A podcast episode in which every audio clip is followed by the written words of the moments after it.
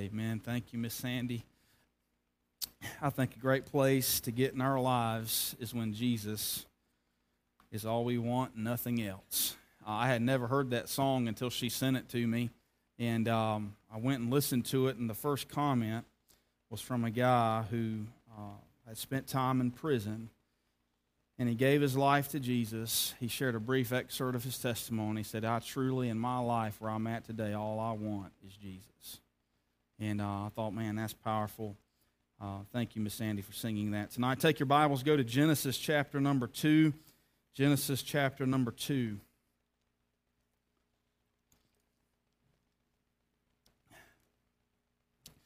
While you're finding your place, I'll just share a quick story. There was a truck driver one day who was hauling a, a load of 500 penguins to the zoo, and unfortunately, his truck broke down, so he waved down another truck and offered the driver $500 to, to take the penguins to the zoo. And the next day, the truck driver picked up his repaired truck, and when he drove into town, he couldn't believe his eyes. Uh, he saw the second truck driver, this man he flagged down, walking across the road with 500 penguins waddling single file behind him. He jumped out of his truck and ran up to the driver and said, What's going on, man? He said, I gave you $500 to take these penguins to the zoo. To which the man responded, I did take them to the zoo, but I had enough money left to take them to the movies. So that's where we're going. You know, I'm sorry, that's, that's funny to me. well, that guy didn't fully understand what he was supposed to do. Uh, and so often, too many men and women today are fuzzy about their sense of purpose and are not living as people on purpose with purpose. You know, I, I I'm not as much into the NFL as I used to be, but I caught the end of the Super Bowl, and uh, the next day there was videos that had gone viral of people's reactions that were Philadelphia Eagles fans to them losing. In this one video, a guy uh, started destroying his TV. His family's present. The next thing you know, he's like violently shoving his family and pushing people in his house like the guy's ready to fight. People were uh, in the streets of Philadelphia climbing poles and jumping off buildings and all kinds of stuff, just creating all kinds of chaos and starting fires and all this kind of stuff. And my, my thought went to how sad this is that maybe this is only what this is all people live for. How sad this is that, that people have so much emphasis uh, and, and, investment in, in, in, a game that, that really means nothing in it for eternity's sake.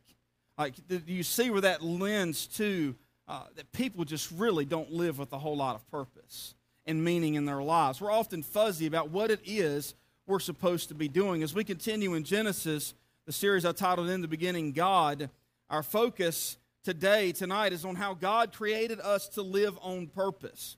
Uh, last week we had the, uh, we got to see this very intimate picture of the creation of Adam, and we were challenged with this truth that God created every person on purpose and put us in a place to live out his purposes for our lives. And so tonight we're going to continue examining Genesis 2 uh, and see how God called Adam to live on purpose for his glory. And we learn four important lessons tonight from this text. The first lesson we learned tonight is this we learned the lesson, we learned a lesson about God's provision. I'm sorry, God, yes, God's provision. God's provision. Now, here, write this down. God gives us everything we need to live on purpose. He gives us everything we need to live on purpose. Look at our text Genesis 2, beginning at verse 10. Now, a river flowed out of Eden to water the garden, and from there it divided and became four rivers. The name of the verse, uh, the first is uh, Pishon. It flows from the whole land of Havilah where there is gold. The gold of that land is good. The bdellium and the onyx stones are there. The name of the second river is Gihon. It flows around the whole land of Cush. The name of the third river is Tigris. It flows uh, east of Assyria. And the fourth river is Euphrates. I want you to notice a couple of things tonight. We're understanding, we're learning the lesson about God's provision. We see that God, number one, gives refreshment. You see, God created a place and provided the water necessary for life to flourish. This great river that uh, the writer is talking about is separated into four uh, rivers pronounced the Pishon, the Gishon, the Tigris, and the Euphrates. Uh, the Pishon, the first river, flowed around Havilah, which was a region of, of gold, the text tells us, and bdellium and, and, and uh, uh, uh, uh, resin that looked like pearls and onyx stones. Interestingly, these precious items that, that are mentioned in the text were later found in the tabernacle, the temple, and on the clothing of the high priest. We learn of the second river, which is Gishon, and this river flowed around the land of Cush, likely located uh, the, in the upper Nile uh, territory of Egypt. And the Tigris, this river ran east of Assyria, and of Euphrates. This, the name Euphrates means fruitfulness. So we see, even in the, uh, the picture of what we see here in Genesis 2, that God is providing everything life needs to flourish. Uh, commentators, they've tried to locate the rivers we've read about here briefly, um, and they've tried to locate the Garden of Eden. Uh, we know that the Tigris and the Euphrates rivers are still, lo- we can locate those today. They're still rivers today. Uh, but it, you got to keep in mind that it's likely that terrain and topography changed after the worldwide flood. Y'all do believe there was a worldwide flood, right? And some don't believe that today. But there was a worldwide flood. And so it could have rerouted these these rivers. The point, however, is not so much where the Garden of Eden is today or these rivers, but that the Garden of Eden was a real place, and these were four actual rivers. Uh, the use of proper names shows Eden was an actual place that the writer Moses is writing about as he's inspired of the Holy Spirit. Eden is historical, not mythical, as some would want us to believe. Because of what happened there, we uh, we aren't meant to know where it is today because according to Genesis 3:24, we can't enter it in this life anyway. Another life-giving river we know. Now this is this is look when you look at the Old Testament and we look at Genesis, it's cool to relate to the New Testament. Uh, isn't it true that we see the gospel all throughout the Bible? You, y'all are learning from Genesis 1 1, we see the gospel. Again, let's remind ourselves God, in creation, we see that God brings order to chaos. We see that God brings light into darkness. We see God brings life from deadness, right? And it's amazing to think. And then we see in Revelation, uh, we see in Revelation 2020 or 22 21, another life giving river will one day flow from God's presence. It says this then the angel showed me the river of the water of life, bright as crystal, flowing from the throne of God and the Lamb through the middle of the street of the city. Ezekiel 47 9 adds this everything will live where the water goes. And look, church, here's the main point God graciously provided these rivers of water uh, to provide nourishment and life for God's garden and to provide refreshment. You know, and it reminded me, and I, I wrote this down last minute, but it reminded me of Je- Jeremiah 17, 7, and 8. Just looking at these four rivers in Genesis 2, and it says this Blessed is the man who trusts in the Lord and whose hope is in the Lord. For he shall be like a tree that's planted by the waters, which spreads out its roots by the river and will not fear when heat comes. But its leaf will be green and will not be anxious in the year of drought, nor will cease from yielding fruit. How many understand that it's a wonderful thing to be firmly planted in Christ, the life giving source that allows us to flourish and to be fruitful in our lives of faith? Uh, look, God provides refreshment, but He also reply, provides replenishment. Notice verse 15. It says, Then the Lord God took, took the man and put him into the Garden of Eden to cultivate it and to keep it we see that God purposely and intentionally inserted man into this wonderful place of paradise, the Garden of Eden. It says the Lord took him and put him in the Garden of Eden. Uh, the word took in the Hebrew language is the idea of seizing or grasping and shows how God picked Adam up and placed him right where he wanted him to be, the place that he had prepared for him. But interestingly, the word put in our text means caused to rest. Now, think about everything Adam's been through. I believe Adam in his young life, would you agree, he's been through quite, uh, he's been through quite a bit already. Uh, he was made from dust. uh, then God breathed a soul into him. And shortly after he stood up and looked around, he was whisked away by God into the Garden of Eden. I like what one author said. In the Western mind, we work five days. Now, think about this we work five days to earn the right to rest and play on the weekend. But God tells believers to start the week with rest before work. In Scripture, rest is a gift, not a reward. It reminds me of Psalms 46 1. I quoted a couple of weeks ago Be still and know that I am God. You see, replenishment happens when we learn to be still. You see, this is God's design. I find it interesting that God provides uh, refreshment and replenishment. God took Adam, placed him in the garden, and the word put, the word placed, means caused to rest. That's interesting to me. Uh, the lesson we learn is God provides. The second lesson we learn is this we learn about God's plan. Look at verse 15 again. Then the Lord God took the man and put him into the Garden of Eden to cultivate it and to keep it. Now, I think I'm about to say something that maybe some of us are not going to like about God's plan. As bad as this that God's plan involves work. God's plan involves work. God's plan for our lives is that we would work according to the last part of verse 15 we just seen, Adam was put in the place called the Garden of Eden to cultivate, to work it, and to keep it. While Adam was given a place of worship and rest, a key part of God's plan for his life was work, was to work in this garden. And it means the word work means to till and to till and to labor. He was called to be productive even in the perfect environment in the Garden of Eden. This idea has its roots in Genesis 1:28 where it says that Adam was to subdue and have dominion. We looked at that a few weeks ago. Uh, the word cultivate also means, listen, this is interesting. The word cultivate, or it might be translated work in your Bibles, means also to worship and serve. That's the highest privilege that a person can have to worship and serve. God's plan involves work, but I want you to notice number two God's plan involves worship. His plan involves work, but it also involves worship.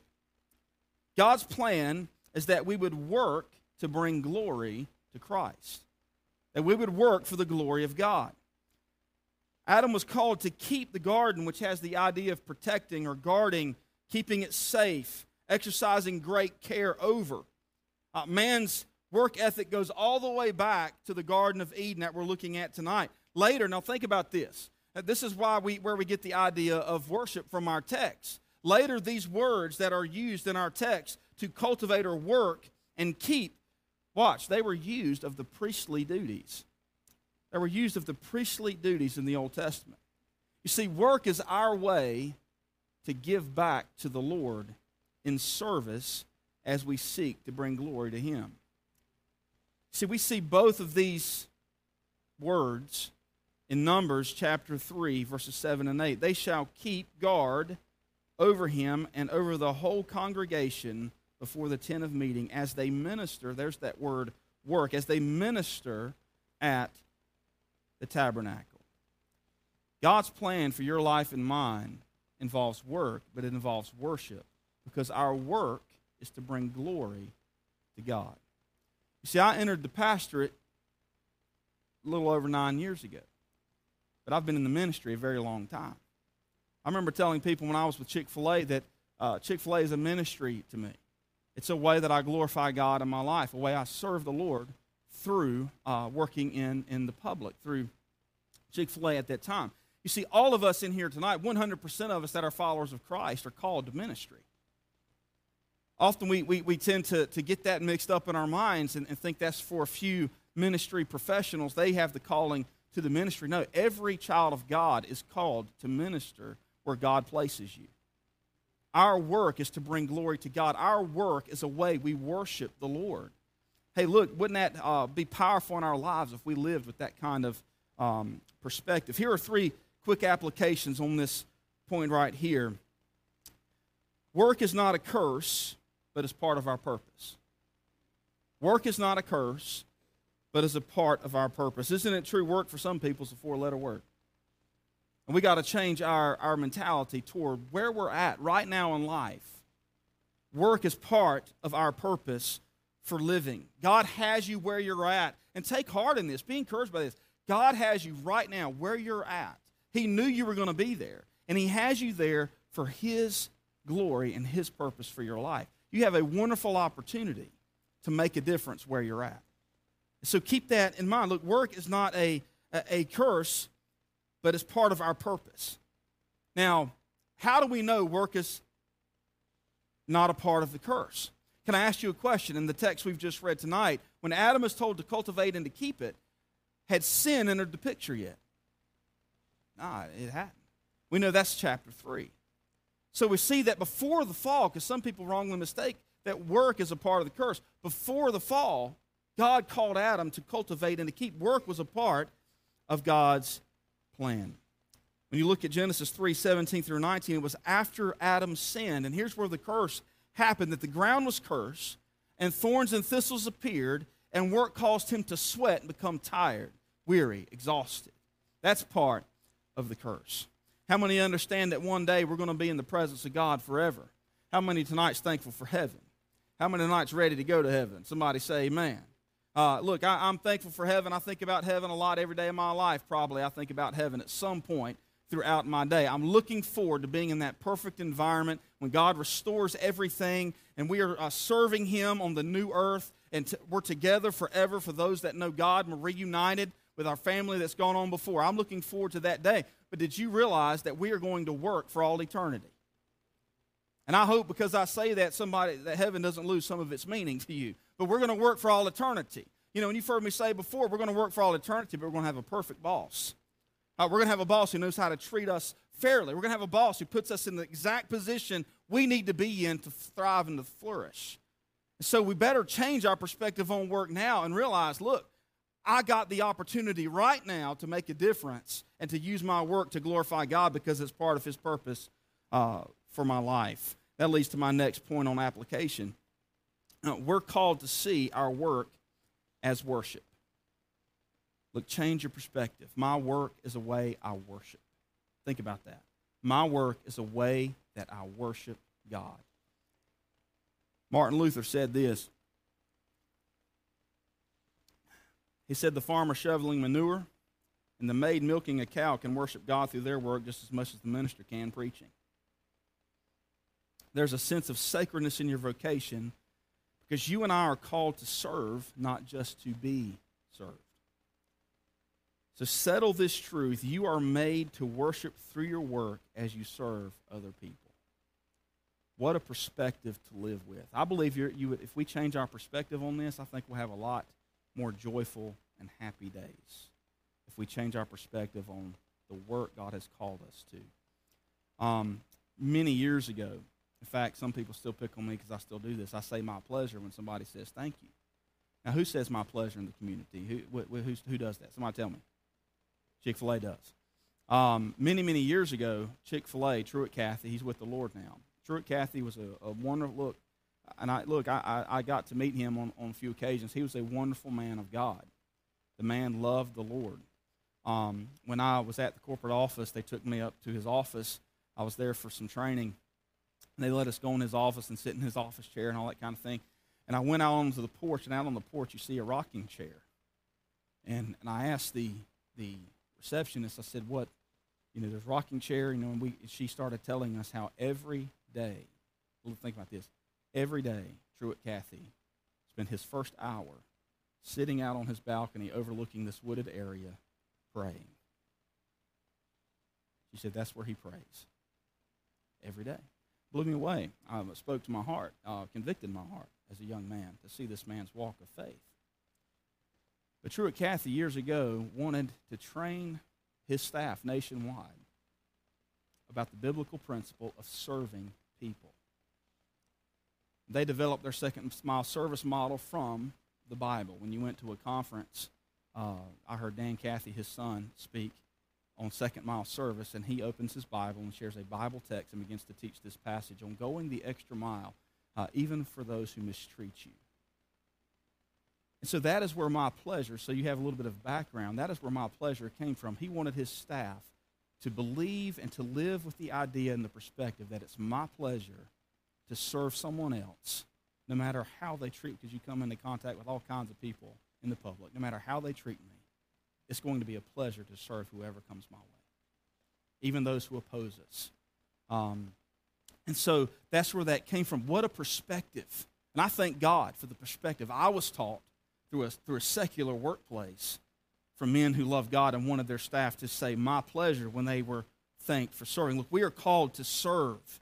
Look, in Colossians 3.23, it says this, Whatever you do, work heartily as for the Lord, not for men. Work as heartily for the Lord as not for men. Uh, look, whatever you do, in Ecclesiastes 9 and verse 10, Dad would say this verse to me growing up, uh, whatever your hands find to do, do it with all your heart. He said, man, whether that's playing baseball, basketball, taking the trash out. Think about this. Do it with all your heart. Look, what would happen in our homes if we trained our kids to view their chores as an act of worship to God? Things would change. Because if your kids are like mine, they complain sometimes when you ask them to do something. Oh, God, take trash out again. You know, I mean, they, they complain a little bit. You know, what if we trained our kids in this perspective? Guys, life, some things in our lives would change if we get a hold of what the Bible is to work as a part of our purpose. Whatever we do, do it heartily as for the Lord, not for men. The third point of application is this part of man's purpose is to protect what has been entrusted to him. According to Song, uh, Song of Solomon 5 7, we're to be watchmen of the walls in the workplace and in our homes. See, as we learned last week, God puts us in an exact place He wants us uh, to be so we can live out His purposes. D.L. Moody said this while in England. He heard an evangelist, uh, Henry Varley, give a challenge. And here's what Henry Varley said He said, The world has yet to see what God can do through a man who is totally yielded to Him. Moody was captivated by what he, uh, what he said. Uh, by, the, uh, uh, by the grace of God, Moody said, I will be that man. And so we have to ask ourselves, are we going to be that person that, that is going to be totally yielded? Look, no holding back. Uh, can I stop here and say this? Look, what are you holding back from God? What are you holding on to or holding back from Him that keeps you from serving Him and working for Him with everything you got? And I tell you, it's not worth it. Whatever it is, it's not worth it. It's not worth it. So I ask me, I ask you, will you be that person that's totally yielded to God? Look, something was said to me a long time ago that stuck with me. Because we often get caught up in ability. Well, I'm just not talented. I'm not an eloquent speaker. Um, Moses, you know, I'm reading Exodus right now my devotions. Good night. You know, you want to know if God's patient? Read Exodus. Moses argued with God, talked back to God about what God wanted him to do, and um, just, there's a whole sermon in Exodus chapter 4 I got to preach sometime about when God almost killed Moses. Um, go read it. But anyway, um, I was going somewhere with all that. What was I, what was I about to say? Oh, uh, it's not our look. It's not our ability. Moses was concerned about his ability, his talents, and we often get that way too. But someone said to me many years ago, "It's not about our ability; it's about our availability." It's about our availability. Saying, God, I, what did Isaiah say? When it, he was at, who will go for me? Isaiah said, Here, my Lord, send me. Isaiah was available. And look, when we're available to, to fulfill God's design and his purposes, God, we've already learned, provides everything we need. Everything we need. Uh, we know the rest of the story of Moses. Was he successful? Of course he was. He followed God. He had his failures, he had his faults, his struggles along the way. But God used him in a magnificent way. God provides everything we need as we follow his plan, his purposes for our lives. Look, we learn a lesson about God's provision and God's plan, but notice number three, we learn a lesson about God's protection. Look at verse 16. The Lord God commanded the man, saying, From any tree of the garden you may eat freely. But from the tree of the knowledge of good and evil you shall not eat. For in the day that you eat from it, you will surely die. In verse 16, we see the first command in the Bible. If you like marking those things, you can mark that. This is the first command we see in Scripture. And this word command, uh, we notice it comes early in the verse, and it's a very strong term that the Lord uses here. It means to give an order, to charge, to direct. The Creator, would you agree? He, he's giving Adam a direct order. And because God created Adam, he has the right to give commands to his creation. The word command uh, today, now think about this. I was actually told this. The word command is a triggering word to people today. Today it's a word that just it triggers people. People don't like this word. But we have to change our perspective on this word command. Because it's a word we see often throughout the Word of God. Because would you agree with me tonight that God commands you and I to do things? So we need to change our perspective. See, commands are given for our pleasure and for our protection. Uh, we see God's protection in a couple of ways. Now, notice this. He gave Adam, first of all, a pleasure to enjoy. A pleasure. This is a way God protected him. A pleasure to enjoy. Look at verse 16. He said, From any tree of the garden, what does it say? You may eat freely. Or freely eat, however your, your, your uh, translation is, is rendering that. In the Hebrew, a form of the word eat is repeated twice for emphasis. And so in some translations, they render it surely eat or, or freely eat. Literally, it means eating, thou shalt eat. Eating, thou shalt eat. It's a very strong affirmation for Adam to enjoy with great delight what God was blessing him with for food until his uh, heart was content. I'm reminded of Romans 2 4 that says, God's kindness is meant to lead you to repentance. Interestingly, in Genesis 3 2, think about this. When we get into the fall, we're going to see this in Genesis 3 2 when Eve talked with the serpent. She omitted the phrase, freely eat. You'll catch that as we get over to Genesis 3 2. Uh, how many understand tonight that our enemy, the devil, is going to try to confuse what the Word of God says? He wants us to mis- he, he misrepresents it, wants to confuse us with what God is saying. And she omits the phrase freely eat. And listen to how she characterized God as a killjoy instead of the good God who graciously allowed them to eat as much as they wanted. She said, We may, you know, we may eat of the trees of the garden. That's kind of how it comes across. When God said, You may freely eat, you eat, thou shalt eat. Look, eat to your content. All of this you can have, except this one we're going to see in a minute. We see that God gave Adam, He protected Adam by giving him a pleasure to enjoy.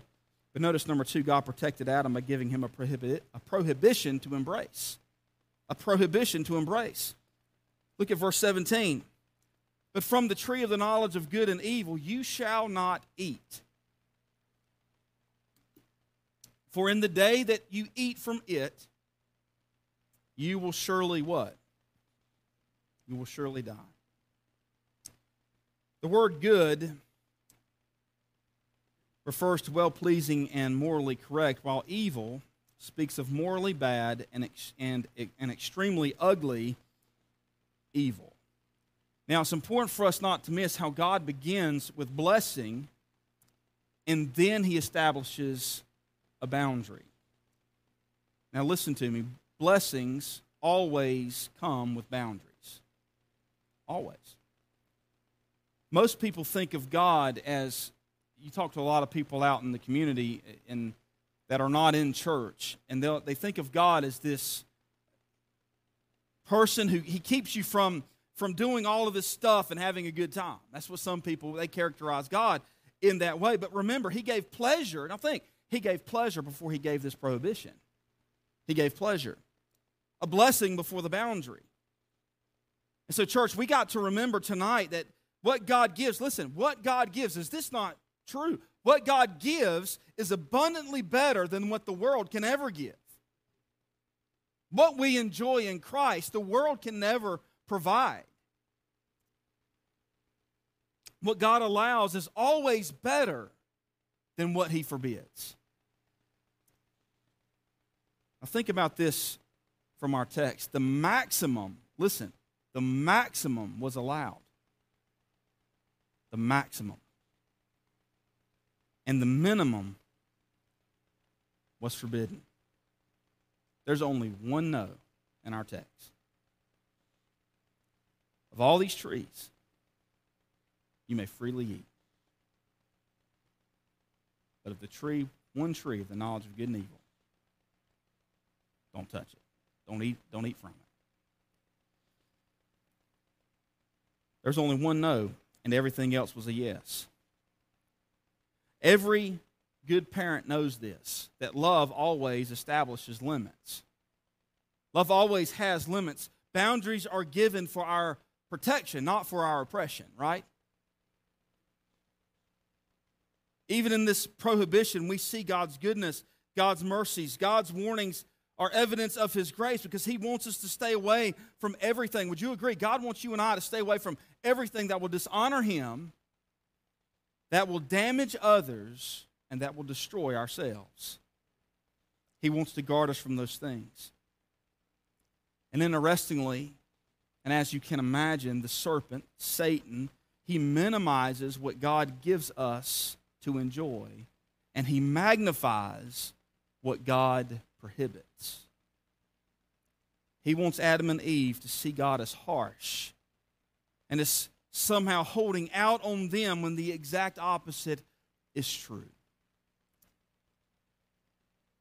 You see, we don't fully know, you know, and there's a lot of questions that come to mind. We don't fully know and have the answers as to why this tree was there except that he put it there.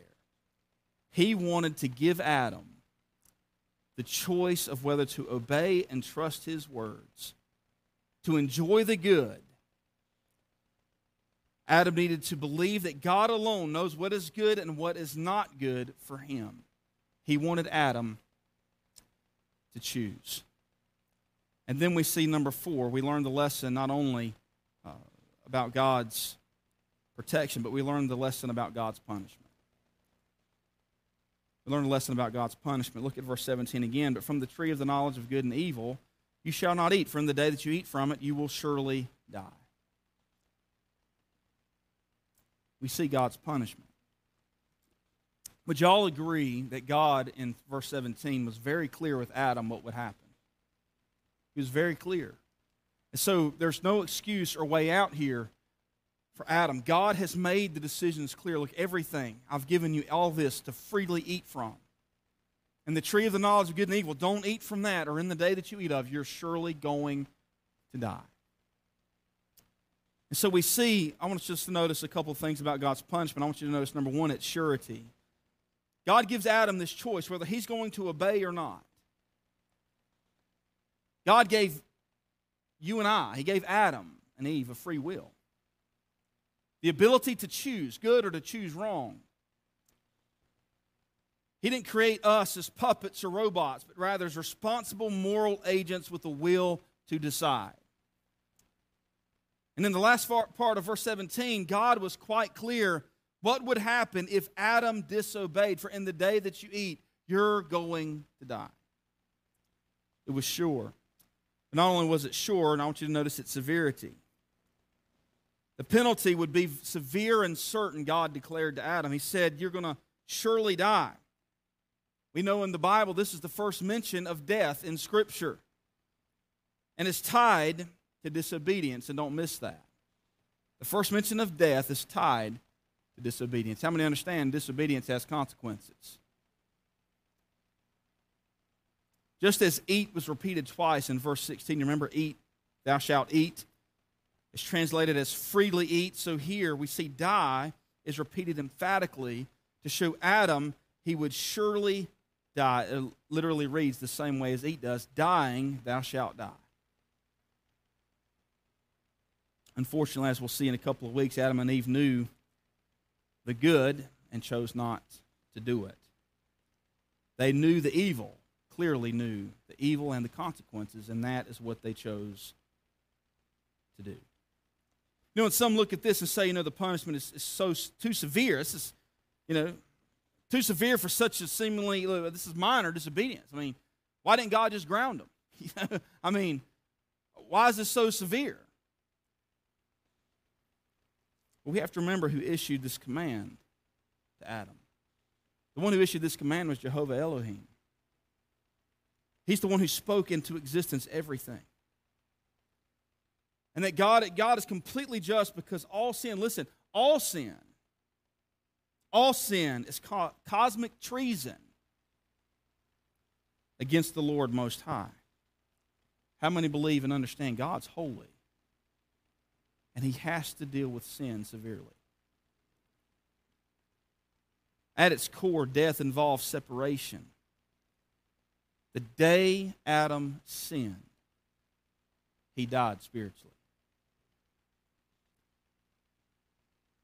And then he would eventually die physically because of what he had done. As our representative head, Adam's sin caused separation between us and a holy God. Proverbs 14:12 says there is a way that seems right to a man, but its end is the way of death. A great lesson for us as we look at God's punishment is that there's always consequences for choices we make.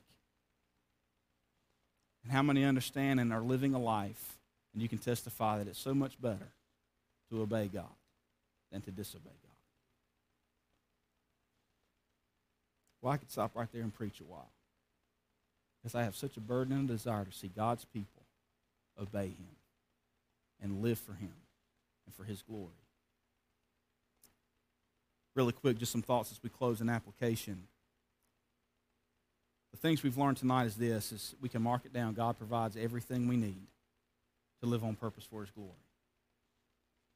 Trust him.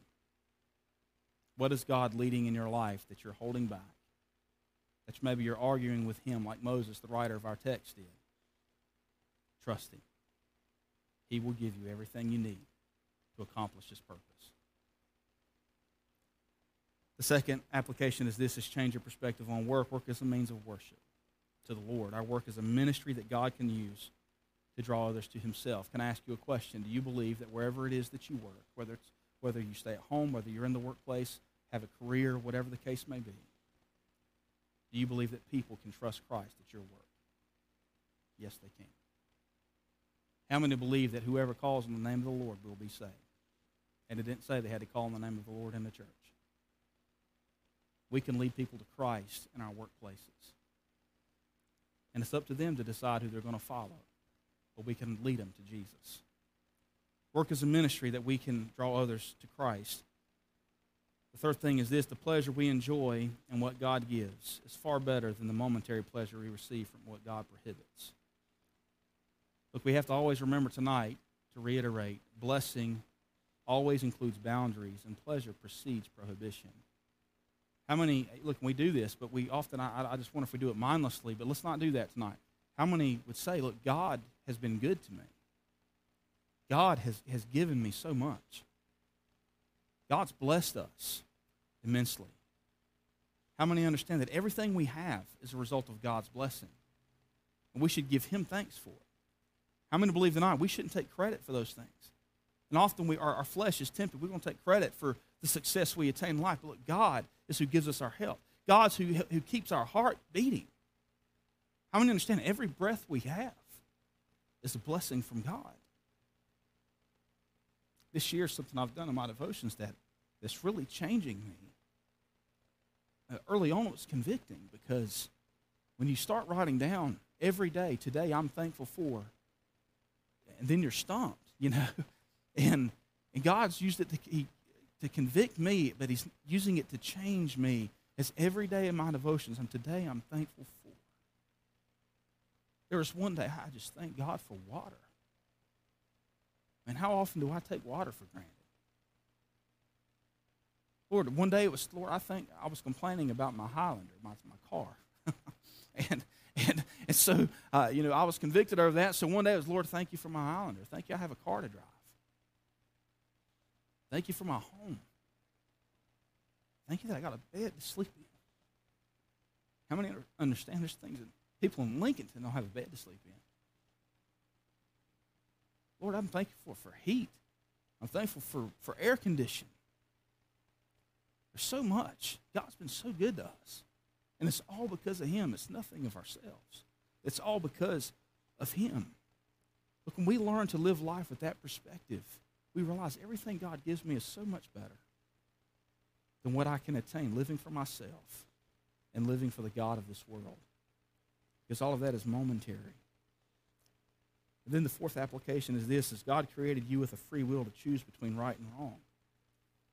God is holy, and he must punish sin surely and severely. This should listen, this should motivate us to live on purpose, to live for his glory, to guard against sin that likes to creep its way into our lives. And it should motivate us, most importantly, to share with others they got a choice to make that affects their eternity. You can choose God, or you can choose this world. So, church, let's live on purpose, directing others to the gospel by the way we live for His glory. Let's stand together tonight for prayer.